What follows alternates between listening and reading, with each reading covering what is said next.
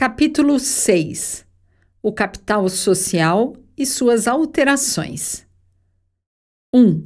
Capital social, integralização e funções. A prestação a que se obrigam as partes de um contrato de sociedade consiste na mútua contribuição em bens, créditos ou dinheiro para a formação de um conjunto patrimonial denominado capital social. Capital social é, portanto, uma expressão que corresponde à soma das contribuições financeiras e materiais oriundas de cada uma das partes do contrato de sociedade. Trata-se de um patrimônio que, sob a titularidade da pessoa jurídica criada, será usado para a formação de seu estabelecimento e viabilização fática do objeto social. Dá-se o nome de cota à parcela ou fração deste montante com o qual cada um dos sócios, individualmente considerados, venha a contribuir. Cota é, então, termo que identifica a contribuição de cada um dos sócios para a formação do conjunto de bens e recursos financeiros ao qual se denomina capital social. A soma aritmética da expressão monetária das cotas de cada um dos sócios corresponde ao valor do capital da sociedade. Nas sociedades limitadas, o valor do capital social deve ser expresso em moeda corrente no contrato social, assim como também é necessário prever no instrumento de constituição da sociedade o número de cotas em que se divide o capital, o valor de cada uma delas, o seu respectivo titular e a forma pela qual serão integralizadas cada uma destas parcelas ou frações. Nas sociedades anônimas, o capital social é fixado em moeda corrente nos estatutos sociais e se divide não em cotas, mas em ações que conferem aos seus titulares os direitos de sócio na companhia e constituem frações indivisíveis do capital da pessoa jurídica. Subscrever uma cota ou uma ação é assumir a obrigação de transferir para a pessoa jurídica o valor referente a esta fração do capital social. A subscrição das cotas que formam o capital social ocorre no momento que o sócio assina o contrato de sociedade e se obriga, na forma e valores ali previstos, pelas prestações a ele referentes. A subscrição da cota ou da ação não se confunde com sua integralização, a qual representa a efetiva transferência para a pessoa jurídica da sociedade dos recursos monetários ou patrimoniais aos quais cada um dos sócios se obrigou, seja no momento da assinatura do contrato social ou nas sociedades anônimas, quando da realização das formalidades preliminares à criação da pessoa jurídica. A subscrição das cotas é efetuada quando o sócio adere sua vontade ao contrato de sociedade enquanto a integralização delas pode ocorrer à vista, no ato de sua subscrição, ou, no caso da sociedade limitada, de modo parcelado e ou postergado, desde que esta dilação temporal seja expressamente prevista no contrato social. É para sociedades limitadas, válida a cláusula de integralização futura e ou parcelada do capital social. Porém, nesta hipótese, Todos os sócios ficam, desde o momento da constituição da pessoa jurídica, responsáveis de forma pessoal, ilimitada e solidária pela totalidade do valor do capital social, até que o mesmo seja, enfim, completamente integralizado por eles. Já para o acionista, inexiste a obrigação de garantir, com seu patrimônio pessoal, o montante do capital social, mesmo enquanto ainda não totalmente integralizado. Ao contrário, sua responsabilidade é limitada ao valor das ações por ele subscritas e se esgota quando ele efetua a integralização delas. As cotas de uma sociedade limitada ou ações de uma companhia podem ser integralizadas em dinheiro, créditos ou por quaisquer bens suscetíveis de avaliação econômica, sejam estes de natureza móvel, imóvel ou mesmo imaterial, como na hipótese dos direitos sobre uma marca, por exemplo. A avaliação dos bens de qualquer natureza que venham a ser usados para a integralização do capital social é providência essencial tanto nas sociedades anônimas quanto nas limitadas pois em ambas o capital social e suas frações são expressas em moeda corrente. Desta forma, é obrigatório que se atribua um valor pecuniário aos bens usados na integralização de cotas ou ações. A Lei número 6.404 de 1976 prevê como forma de evitar e sancionar a superavaliação dos bens que comporão o capital social, que os avaliadores contratados e o subscritor responderão perante a companhia, os acionistas e terceiros pelos danos que lhes causarem por culpa ou dolo na avaliação dos bens sem prejuízo da responsabilidade penal em que tenham incorrido. Já o Código Civil estipula para as sociedades limitadas que a falta de exata avaliação dos bens conferidos ao capital social implica na responsabilidade solidária de todos os sócios pelo prazo de cinco anos contados da data do registro da sociedade. Tem-se, assim, em ambos os casos, que a consequência jurídica da superavaliação de bens para fins de integralização do capital social é a responsabilização patrimonial das pessoas responsáveis por tal avaliação.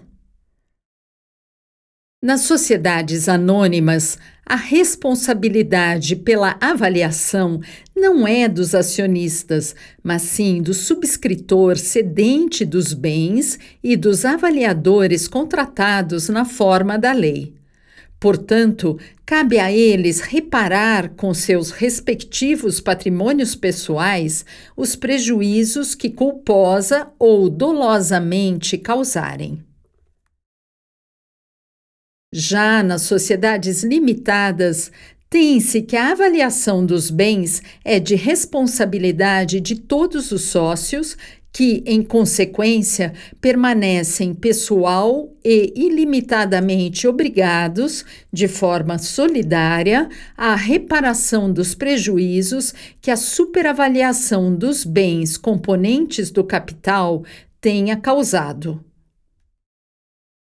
A superavaliação, ora mencionada, não se confunde com eventuais e quase sempre inevitáveis depreciações naturais decorrentes da ação do tempo sobre os bens usados na integralização de capital social ou de fatos supervenientes, como acidentes, danos, desatualização que comprometam o valor original deles.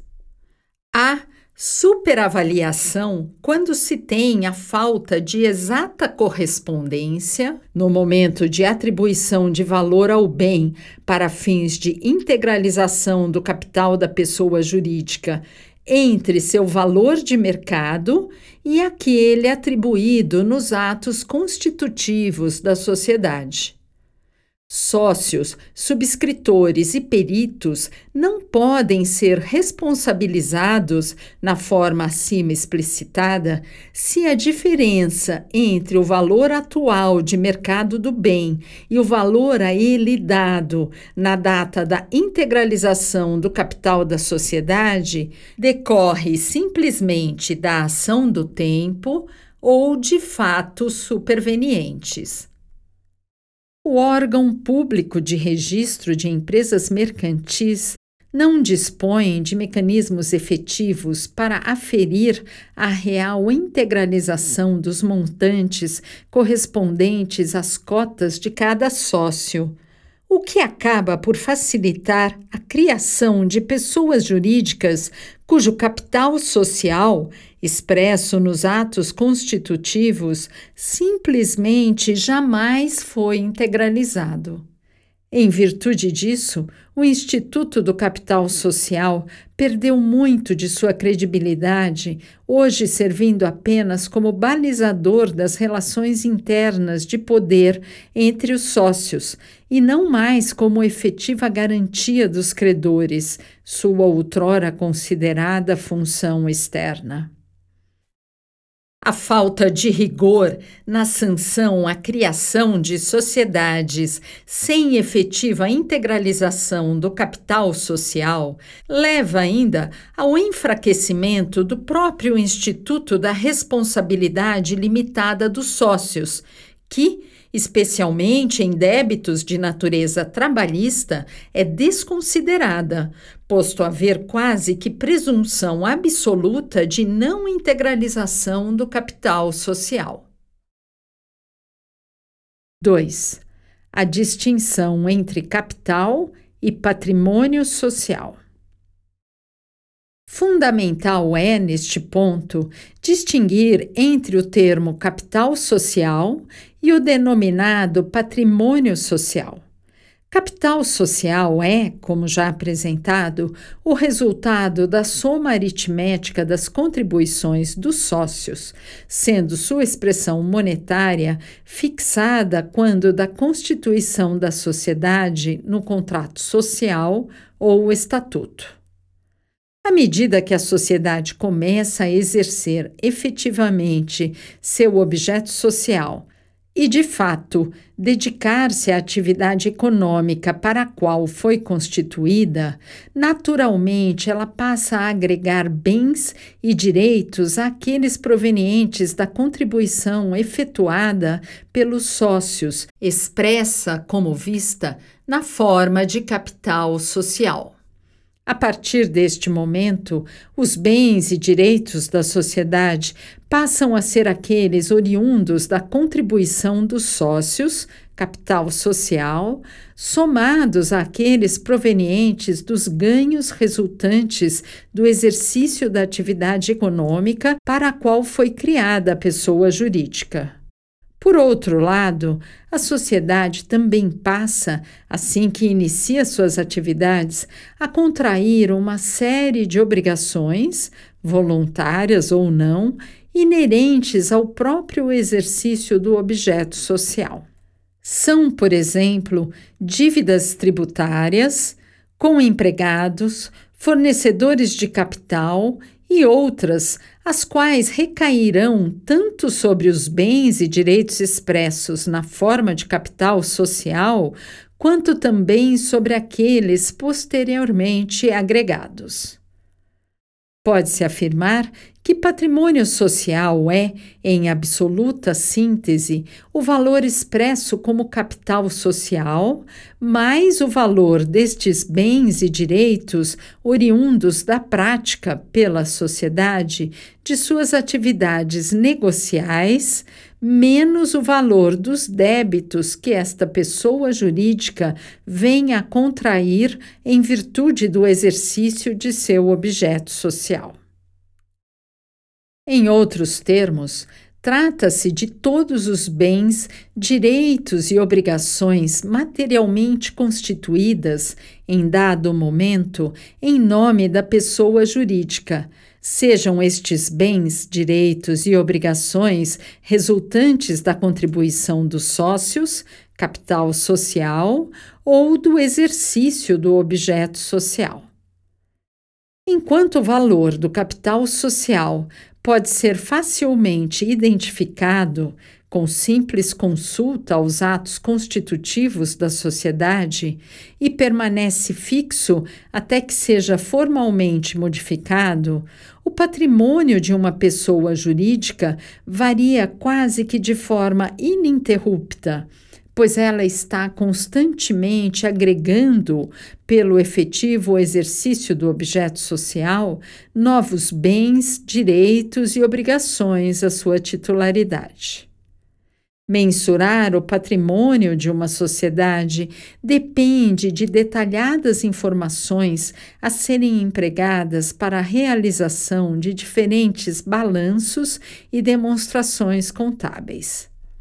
Além disso, esta mensuração inevitavelmente se torna, à medida que passe o tempo, cada vez menos condizente com a realidade presente do patrimônio social, servindo apenas como dado histórico.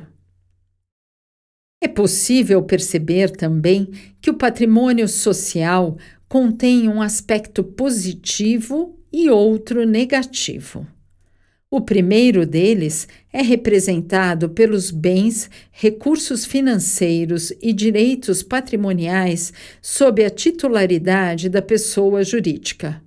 São, em termos contábeis, os chamados ativos patrimoniais. Já o aspecto negativo do patrimônio social é composto pela soma de todas as dívidas e demais obrigações patrimonialmente mensuráveis, sejam elas voluntárias ou não, atribuíveis à sociedade. Trata-se do que se denomina, em linguagem contábil, de passivo patrimonial. O patrimônio líquido da sociedade é o valor que se obtém quando, dos ativos patrimoniais, subtraem-se os valores do passivo patrimonial. Grosso modo, é o resultado aritmético correspondente ao valor de todos os bens, direitos e recursos financeiros da sociedade, menos o montante da totalidade de seus débitos.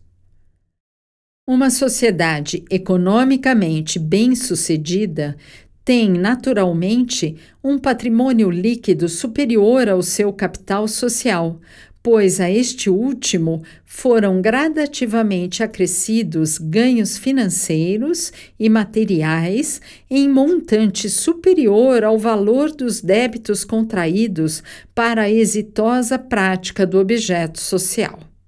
Trata-se de uma sociedade cujo patrimônio líquido é superior ao valor de seu capital social e que, por isso, encontra-se em situação superavitária. Por outro lado, uma sociedade que, para o exercício cotidiano de suas atividades, venha contrair débitos em valor superior aos bens e direitos que consiga agregar neste exercício, terá um patrimônio líquido inferior ao capital social expresso nos atos constitutivos. Trata-se de uma sociedade economicamente deficitária cujo valor expresso nos atos constitutivos, como expressão monetária do capital social, já deixou de existir sob sua titularidade, posto que total ou parcialmente consumido na quitação das obrigações inerentes à atividade social. A expressão monetária do capital social é portanto, simples reflexo do valor que foi, ou ao menos deveria ter sido, contribuído pelos sócios. Com o decorrer das atividades da sociedade, este valor torna-se seriamente divergente, para mais ou para menos, do patrimônio líquido da pessoa jurídica, este último referente aos bens, recursos financeiros e direitos existentes em data presente sob a titularidade da sociedade. Do que foi exposto, constata-se ainda que, para fins de efetiva garantia dos credores da pessoa jurídica, o capital social, se já integralizado e sua expressão monetária, deixa de ser relevante em detrimento do patrimônio social líquido este sim efetivamente significativo como conjunto de bens e direitos aptos a serem usados para pagamento das dívidas a serem contraídas em nome da pessoa jurídica. A outra função do capital social está em servir na generalidade dos modelos societários como referência ou critério para o exercício pelos sócios dos direitos decorrentes desta condição. Em regra, os sócios exercem seus direitos na sociedade com base no denominado princípio da proporcionalidade. Isto significa que o sócio exercerá seus direitos essenciais em percentual diretamente proporcional ao que tenha contribuído para a formação do capital social. Quanto maior for a contribuição do sócio para o capital social, proporcionalmente maior será o seu proveito em relação aos seus direitos. Embora expressa e monetariamente fixado em cláusula contratual ou estatutária, o capital de uma sociedade pode ser alterado tanto para mais quanto para menos.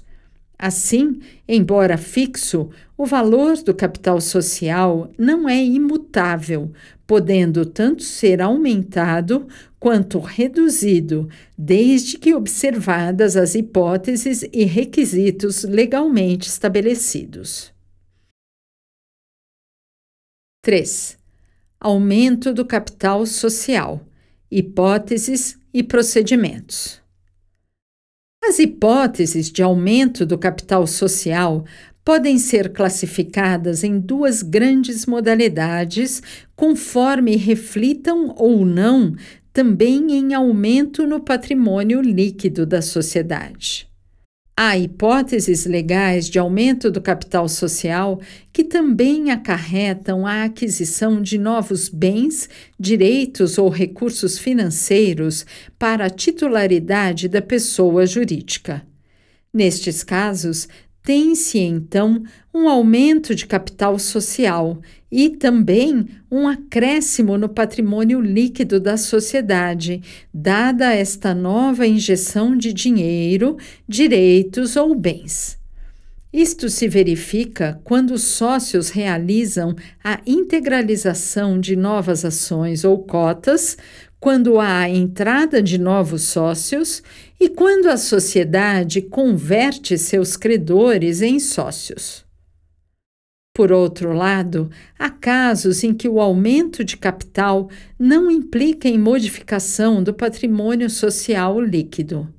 Aumenta-se o valor do capital social, expresso nos atos constitutivos, com base em simples adequações contábeis, de forma a torná-lo mais condizente com o atual patrimônio líquido da pessoa jurídica.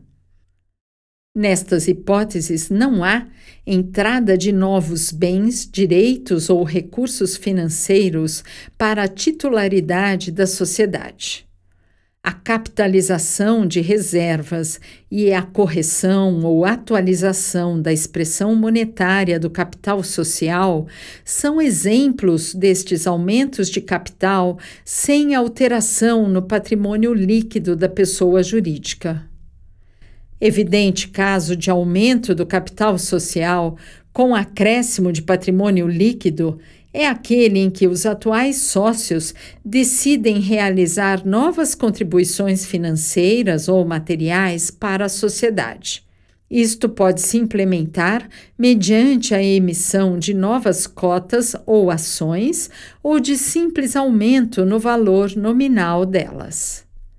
Assim, os sócios contribuirão com novas integralizações de capital, sendo estas formalizadas mediante a emissão de novas ações, previsão contratual de novas cotas ou, como dito, simplesmente acrescentando-se numerário ao valor nominal das cotas ou ações já emitidas. Trata-se do que pode ser chamado de aumento por subscrição, sem modificação no quadro de sócios. Imagine-se, por exemplo, uma sociedade cujo capital seja de um milhão de reais dividido em um milhão de ações ou cotas. Seus sócios podem decidir, na forma como será explicitado abaixo, pela integralização de, por exemplo, 100 mil reais na forma de novas cotas ou ações a serem acrescentadas ao montante original. Assim, esta sociedade passará a ter um capital de 1 milhão e 100 mil reais, composto por 1 milhão e 100 mil cotas ou ações. Estas novas contribuições dos sócios podem ser efetuadas também sob a forma de aumento no valor nominal das ações ou cotas já existentes. No exemplo acima, tem-se que, antes do aumento, o valor nominal das ações ou cotas daquela hipotética sociedade era de um real. Decidido o aumento, e para não emitir novas ações ou criar mais cotas, a sociedade pode receber as novas contribuições dos sócios e formalizá-las por meio de acréscimo ao valor nominal das ações já emitidas ou através de alteração contratual, no caso das sociedades limitadas, que reflita no valor das cotas já existentes o acréscimo efetuado pelos integrantes. Assim, no citado exemplo, as cotas ou ações da hipotética sociedade teriam, após o aumento de capital social, mediante novas contribuições realizadas pelos atuais sócios, o valor nominal de R$ 1,10 cada seja pela emissão ou criação de novas cotas ou ações, ou por acréscimo ao valor nominal delas, o aumento de capital por novas contribuições dos sócios está condicionado à alteração da cláusula contratual ou estatutária que menciona o valor deste capital social e o número e valor nominal das ações ou cotas em que está dividido. Regra geral: a companhia que pretenda aumentar seu capital precisa modificar a cláusula estatutária que contenha referência ao seu valor. Há, porém, uma exceção a esta necessidade, a qual se configura quando a companhia já contém, no seu estatuto, cláusula expressa autorizando e disciplinando antecipadamente o aumento de capital social por emissão de novas ações e sem necessidade de reforma estatutária. Tal companhia é chamada de sociedade de capital autorizado. Aspecto fundamental do procedimento de aumento de capital social por novas contribuições dos sócios está na disciplina do denominado direito de preferência, o qual é tratado como essencial tanto para o acionista quanto para o cotista. A plena compreensão deste essencial direito do sócio carece de alguma explicação preliminar. Como já foi salientado, tanto nas sociedades anônimas quanto nas limitadas, os sócios exercem, em regra, seus direitos de forma proporcional à sua fração do capital social. Isto significa que, Quanto maior for o percentual do sócio no capital social, maior será proporcionalmente sua ingerência sobre as deliberações da sociedade e sua fração nos eventuais lucros gerados pela atividade social. Decidido o aumento do capital social por novas contribuições dos sócios, é, portanto, necessário assegurar a cada um dos atuais integrantes o direito de manutenção do seu percentual no capital da sociedade, de forma que este sócio possa, mesmo após o aumento, continuar com a mesma fração no capital da pessoa jurídica e, consequentemente, com igual ingerência e participação nos resultados das atividades sociais. Para isto, é legalmente assegurado à totalidade dos sócios, e no caso do aumento de capital social por novas contribuições deles, o direito de adquirir, antes dos outros sócios e de terceiros, as cotas ou ações referentes ao aumento na exata proporção do atual percentual de cada um deles no capital social.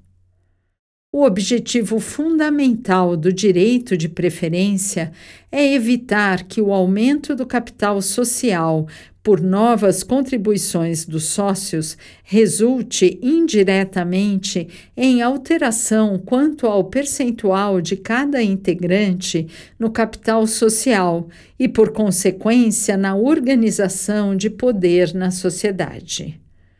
Ressalte-se, entretanto, que o direito de preferência apresenta certos limites que, na prática, muitas vezes inviabilizam seu efetivo exercício.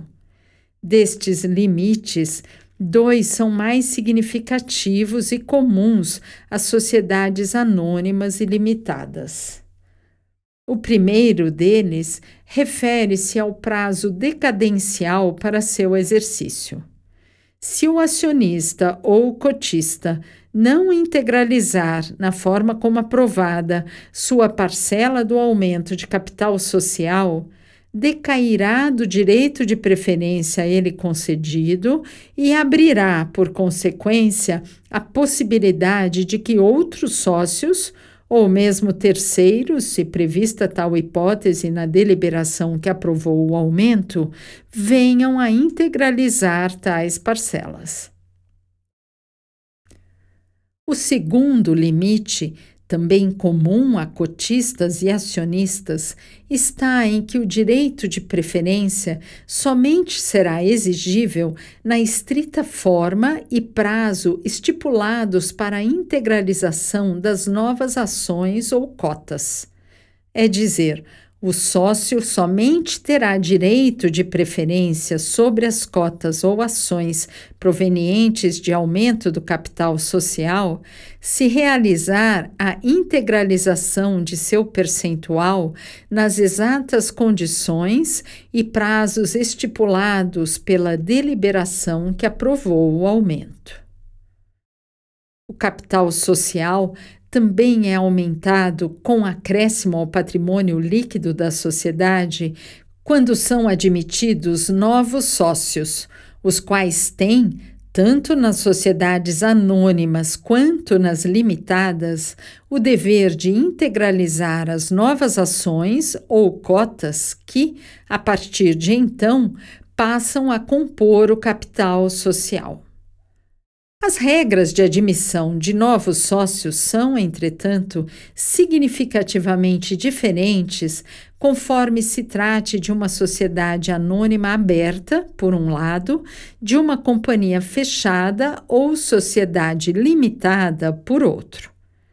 Nas companhias abertas, novos sócios são admitidos quando a sociedade delibera, por meio de sua Assembleia Geral de Acionistas, reformar o Estatuto Social para a emissão de novas ações a serem livremente negociadas em bolsa de valores ou no mercado de balcão.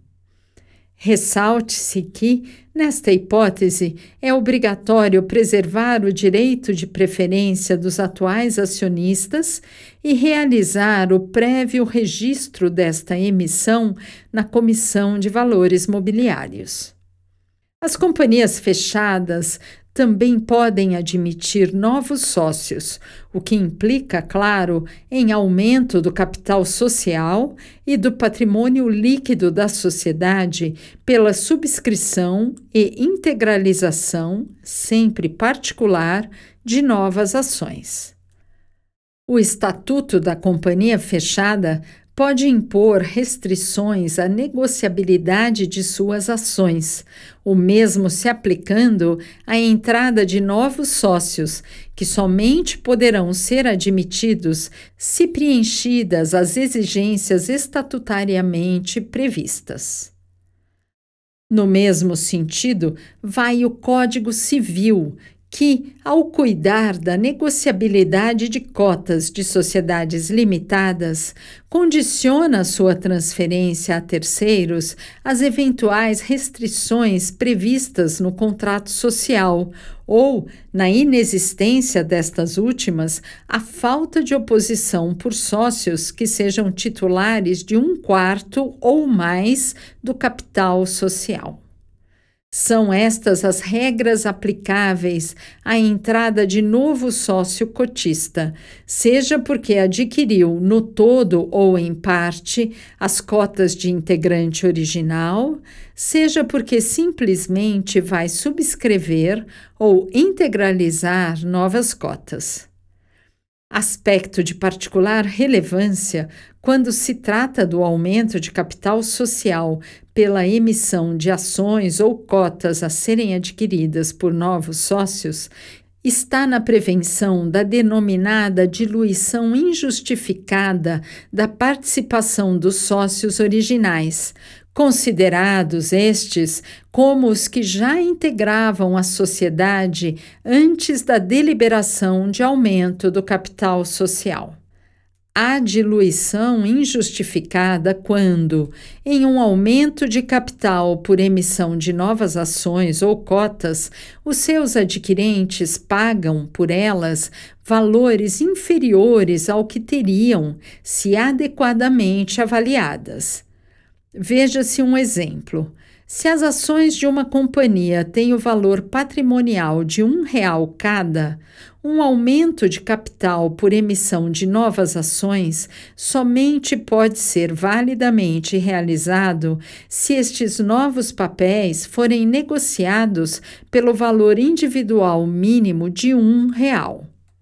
Caso contrário, os adquirentes das novas ações terão pago por uma ação da companhia valor inferior àquele correspondente a cada ação dos acionistas anteriores ao aumento, os quais terão, injustificadamente, diluída sua participação no patrimônio da companhia. A diluição injustificada de participação no capital social é ilegal em qualquer modelo societário, mas, por óbvio, sua regulação é mais completa e detalhada quando se trata das companhias, especialmente aquelas de capital aberto.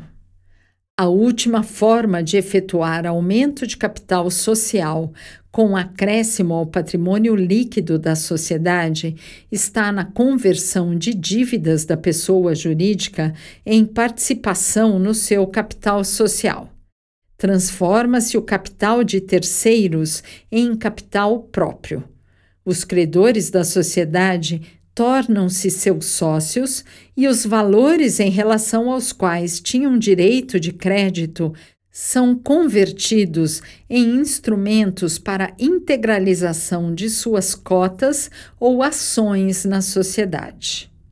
Por este meio, os credores integralizarão suas ações ou cotas não com dinheiro ou bens, mas com o direito de crédito que tinham contra a sociedade.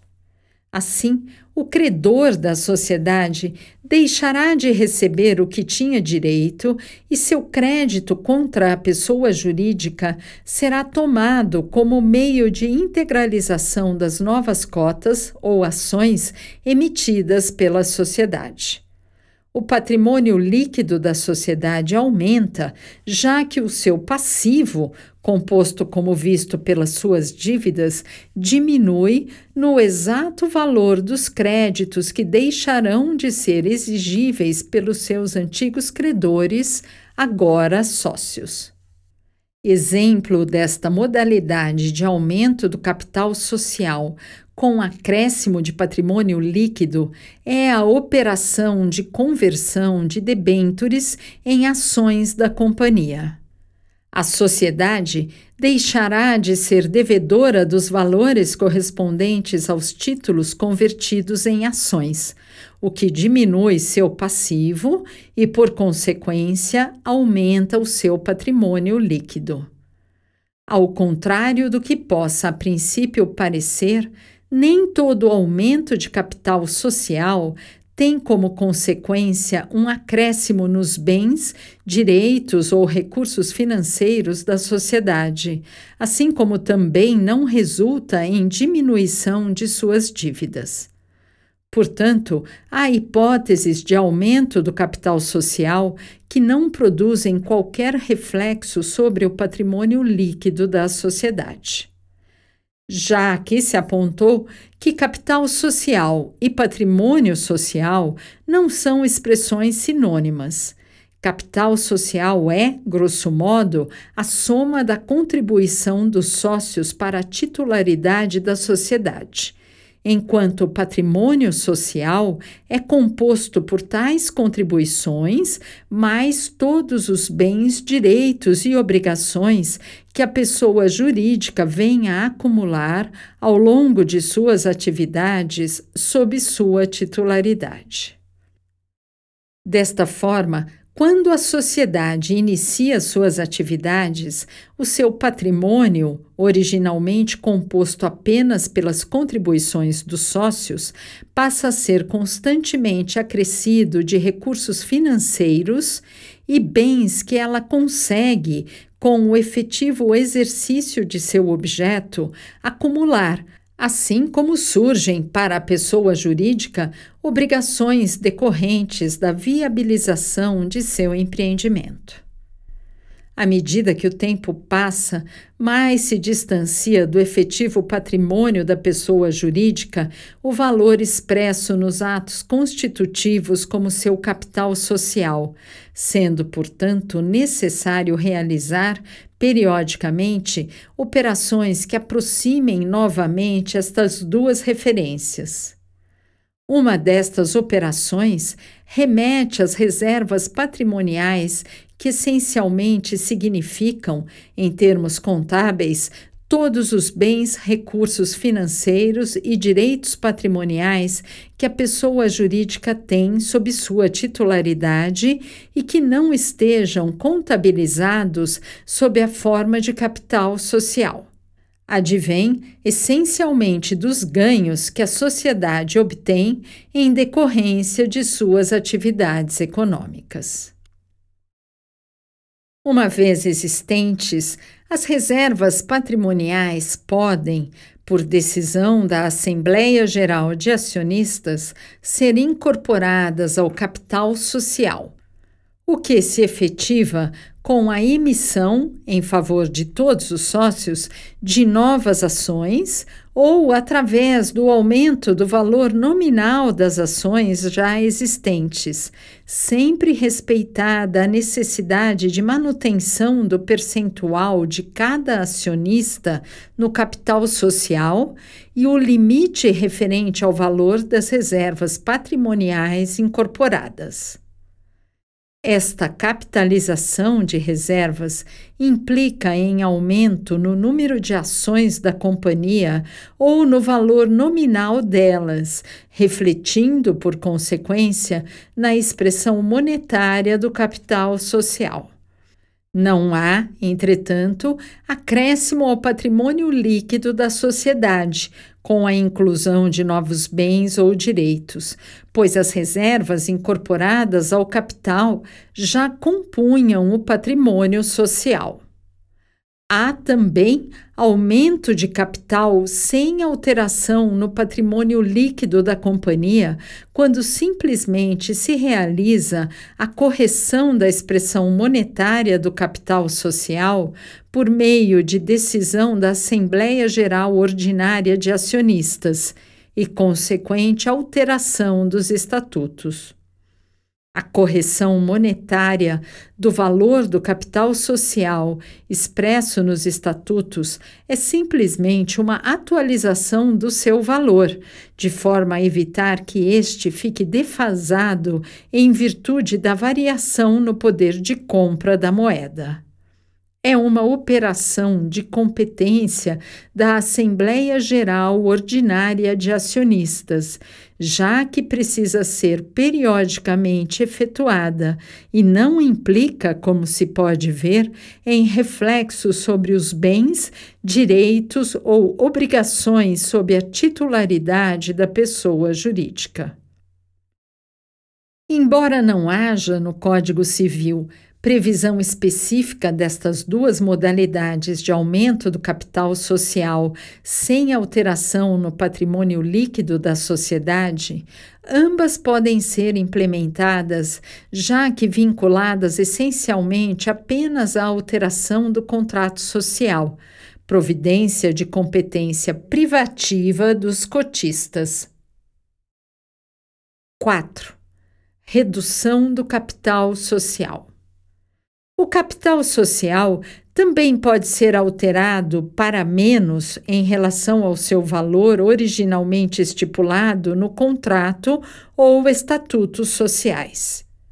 Esta operação, redução do capital social, é disciplinada tanto pela Lei nº 6.404 de 1976 quanto no Código Civil e tem como fundamentos duas possíveis ocorrências: perdas irreparáveis ou excesso em relação ao objeto social.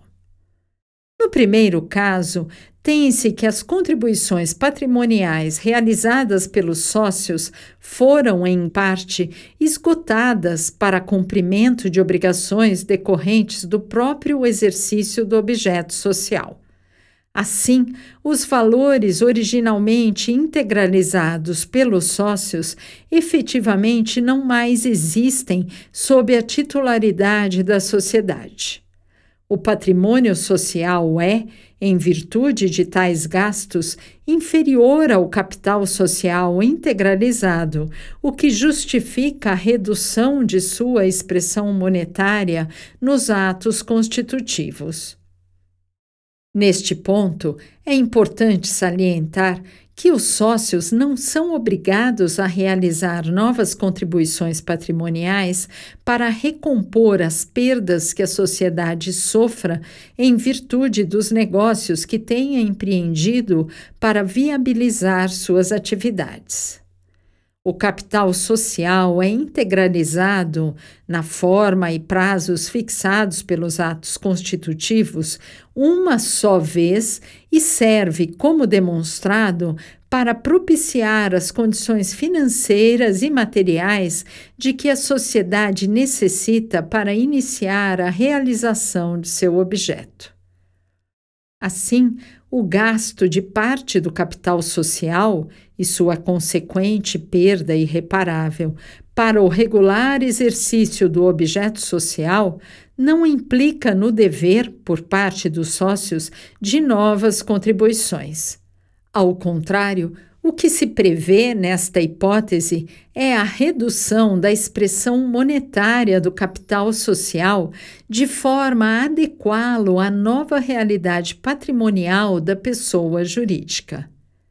Esta operação deve ser implementada com a aprovação dos sócios, já que implica em reforma do contrato ou estatutos e diminuição no valor nominal das cotas ou ações componentes do capital social, observada sempre a proporcionalidade no percentual de cada sócio. O outro possível fundamento de uma operação de redução no valor de capital social está na constatação de seu excesso em relação ao montante necessário à devida implementação do objeto social. A soma das contribuições dos sócios deve, em qualquer tipo societário, ser em montante apto a viabilizar o início das atividades sociais. A definição deste valor cabe aos sócios, que livremente estipulam, no ato de constituição da pessoa jurídica, o valor da contribuição de cada um deles. Pode ocorrer, embora seja raro, que os sócios tenham fixado para si mesmos valores de contribuições superiores ao necessário para a implementação do objeto social.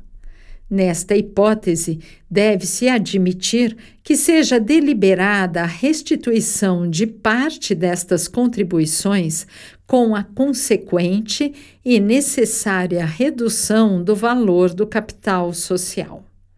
Ressalve-se que esta hipótese de redução do capital social está sujeita à impugnação por parte dos credores da pessoa jurídica, uma vez que a redução ora abordada pode implicar na incapacidade da sociedade honrar os débitos contraídos em seu nome. Havendo impugnação, a sociedade estará para a oponibilidade da redução deliberada aos credores impugnantes, obrigada a provisionar tais recursos, de modo a garantir-lhes o pagamento devido. 5. Os procedimentos de abertura e fechamento de capital social mecanismos de colocação ou retirada de uma companhia no mercado de valores mobiliários. São sociedades anônimas abertas ou de capital aberto aquelas cujos valores mobiliários estejam admitidos a tal mercado, enquanto as denominadas sociedades anônimas fechadas ou de capital fechado são, em sentido oposto, as que não podem negociar os valores mobiliários de sua emissão através de bolsa de valores ou mercado de balcão o enquadramento de uma companhia na condição de aberta ou fechada não é necessariamente permanente. Ao contrário, é relativamente comum que uma sociedade anônima decida converter-se de fechada em aberta ou vice-versa. Assim, as companhias de capital aberto podem tornar-se fechadas por meio de procedimento denominado fechamento de capital. Por outro lado, é igualmente possível a uma companhia fechada o movimento inverso, no sentido de lançar seus valores mobiliários em bolsa de valores ou mercado de balcão, o que se efetiva mediante a abertura de seu capital ou, em termos técnicos, oferta pública inicial, muito referida pela sigla de seu significado em inglês IPO.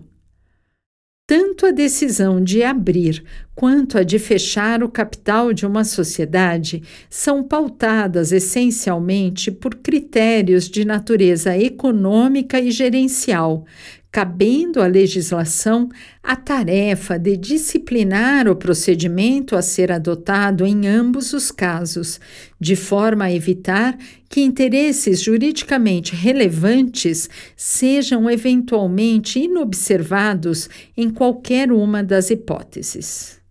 A abertura do capital de uma companhia é, como se disse, uma decisão pautada por critérios de natureza econômica e gerencial, não jurídicos. Assim, a iniciativa da proposta neste sentido advém, em regra, do sócio ou grupo controlador da sociedade fechada, que vê na operação uma oportunidade para maximizar seus ganhos decorrentes da condição de sócio. Para os acionistas de uma companhia fechada, em especial o grupo ou sócio controlador, a decisão de abrir o capital da sociedade representa, em síntese, abdicar de poder sobre os atos e negócios da companhia em troca da perspectiva de entrada de novos recursos financeiros para o patrimônio social e, por consequência, otimização da atividade empresarial e valorização de suas ações. Grosso modo, troca-se poder por dinheiro. A referida perda de poder sobre os atos e negócios da companhia decorre principalmente de dois fatores sendo o primeiro deles a entrada dos novos acionistas que, ao adquirirem as ações colocadas à venda no momento da abertura do capital social, promovem um rearranjo na estrutura interna de poder ao diminuírem, por óbvio, o percentual dos sócios originais no montante total das ações. O sócio ou grupo controlador da companhia antes fechada verá, após a abertura de capital, seu percentual sobre o montante total de ações emitidas diminuir abruptamente pela entrada de novos integrantes. Isto significa que tal grupo ou sócio, antes controlador, não mais deterá o poder de decidir sozinho os atos e deliberações a serem efetivadas pela companhia, agora de capital aberto. Os antigos acionistas antes majoritários, não terão mais o mesmo percentual sobre as ações da companhia, agora de capital aberto, e conviverão com a presença de uma gama maior e mais diversificada de novos acionistas, os quais provavelmente serão, além disso, mais organizados e atuantes na defesa de seus interesses. A diminuição do poder dos acionistas de uma companhia fechada advém também com a abertura do capital social da regulamentação e fiscalização que sobre a sociedade passarão a exercer a Bolsa de Valores e, principalmente, a Comissão de Valores Mobiliários, CVM, cuja função é como já demonstrado, zelar pela legalidade e eficiência das operações envolvendo qualquer aspecto do mercado de valores mobiliários. Uma companhia aberta é, ao contrário daquelas de capital fechado, obrigada a atender inúmeras exigências legais e regulamentares fiscalizadas tanto pela Bolsa de Valores quanto pela CVM. Isto, obviamente, acarreta para os acionistas menor capacidade de ingerência na tomada de decisões corporativas. Os acionistas de uma companhia aberta têm menos amplitude para a tomada de decisões do que os membros de uma companhia fechada, pois estão limitados pelas diversas regras vigentes no mercado de valores mobiliários. Além disso, a companhia aberta sujeita-se a exigências legais e regulamentares referentes ao grau de divulgação das informações sobre sua estrutura interna e atividades. Nas companhias abertas, a regra é a ampla e obrigatória divulgação de informações sobre sua realidade econômica, estrutura jurídica e decisões. O mercado e seu regulador, CVM, saberá de qualquer ato ou fato relevante inerente à companhia, e esta informação terá sua legalidade sujeita a constante apreciação. Se, como demonstrado, a abertura do capital social acarreta sérias restrições para os acionistas que dela participavam enquanto fechada, o procedimento em análise representa, ao menos potencialmente, grande valorização tanto do patrimônio da sociedade quanto das ações que integrem o capital social. Com a emissão de novas ações para serem negociadas em bolsa de valores ou mercado de balcão, o procedimento de abertura do capital de uma companhia promove a entrada para o patrimônio social de grande montante de novos recursos financeiros. A significativa injeção de dinheiro, que obviamente deve destinar-se à ampliação e aprimoramento das atividades sociais e, claro, valorização da companhia e suas ações. A companhia que abre seu capital ao mercado de valores mobiliários vê quase que imediatamente seu patrimônio aumentar drasticamente, dadas as integralizações realizadas pelos investidores que adquirem as ações emitidas no ato da abertura. Por outro lado, o índice de liquidez das ações de uma companhia aberta é incomparavelmente maior que o das companhias fechadas, uma vez que são negociados cotidianamente em bolsa de valores ou mercado de balcão. Em princípio, Quanto maior a liquidez de determinada ação, mais potenciais compradores interessados na sua aquisição e, claro, mais valorizados se tornam tais papéis, especialmente para quem pretenda futuramente revendê-los. A abertura do capital de uma companhia, IPO, é uma operação complexa que passa por diferentes fases até sua finalização. Tais fases podem, para fins didáticos, ser classificadas em procedimentos internos ou externos, conforme se refiram à própria organização da companhia ou ao mercado, respectivamente. Esta organização, porém, não significa que as fases sejam cronologicamente subsequentes. Ao contrário, é comum que elas ocorram paralelamente, sempre no sentido de viabilizar a operação. A primeira providência é a decisão dos acionistas no sentido de empreender a conversão da companhia em uma sociedade anônima de capital aberto.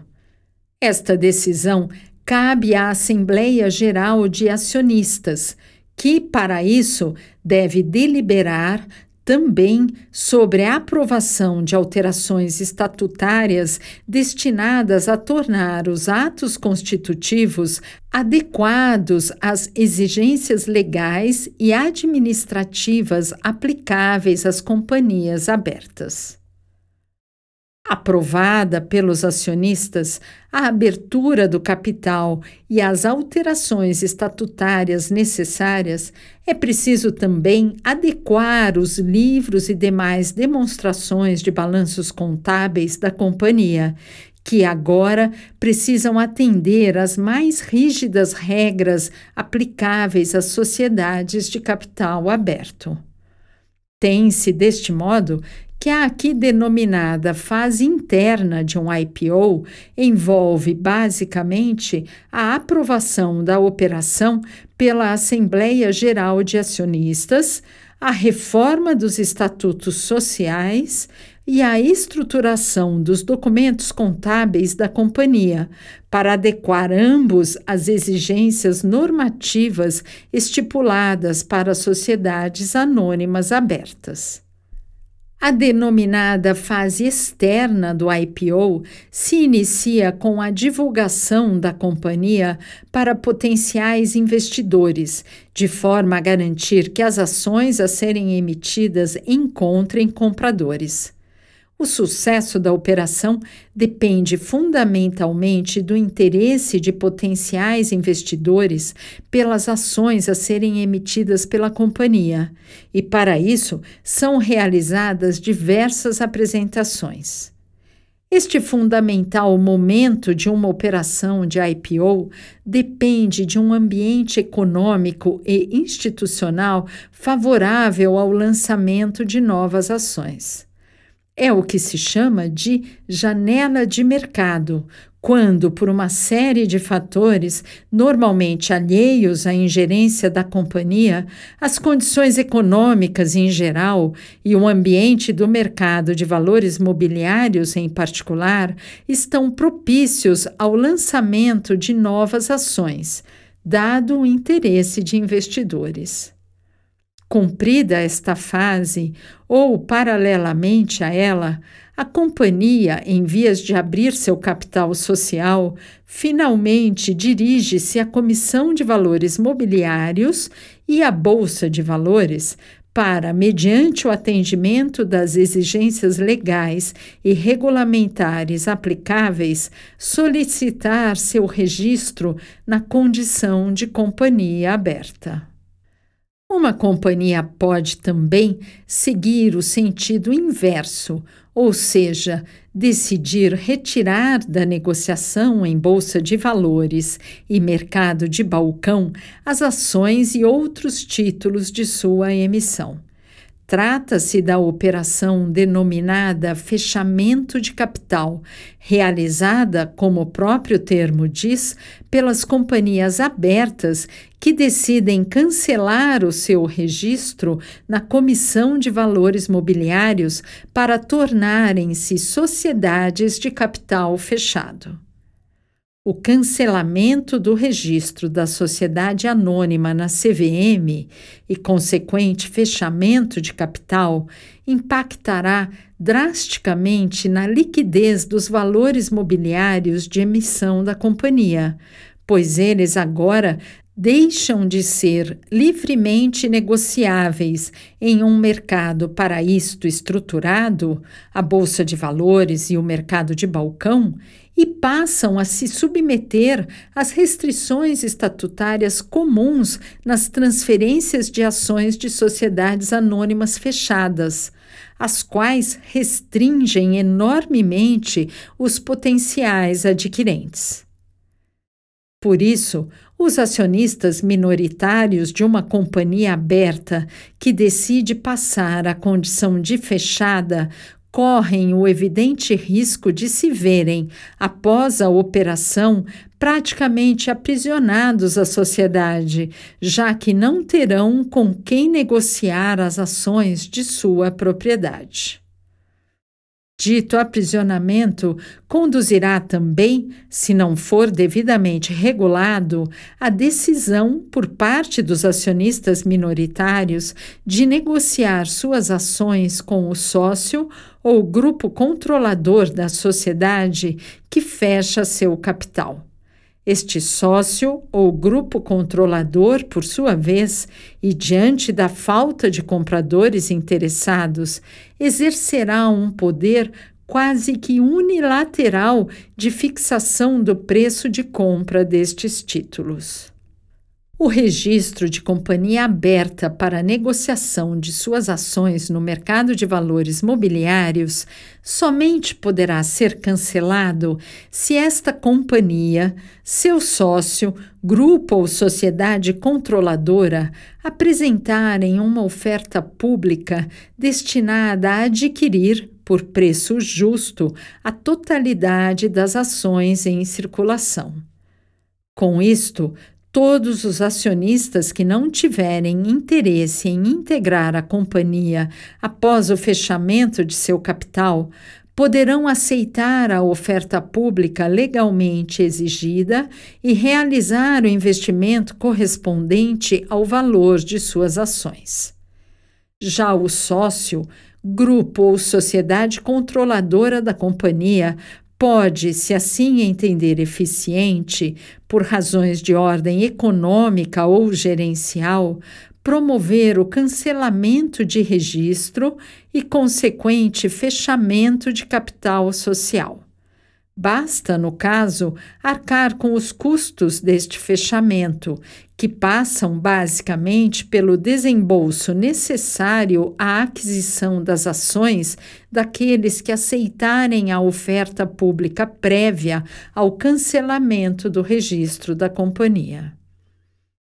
Não é difícil constatar que o principal problema inerente a esta oferta pública para cancelamento de registro de companhia aberta passa pelos critérios de fixação do valor a ser pago pelo ofertante para a compra das ações daqueles acionistas que decidirem aceitar tal oferta pública. Em capítulo anterior, já foram apresentados os diversos critérios de avaliação de uma determinada ação, como valor patrimonial, econômico e de negociação.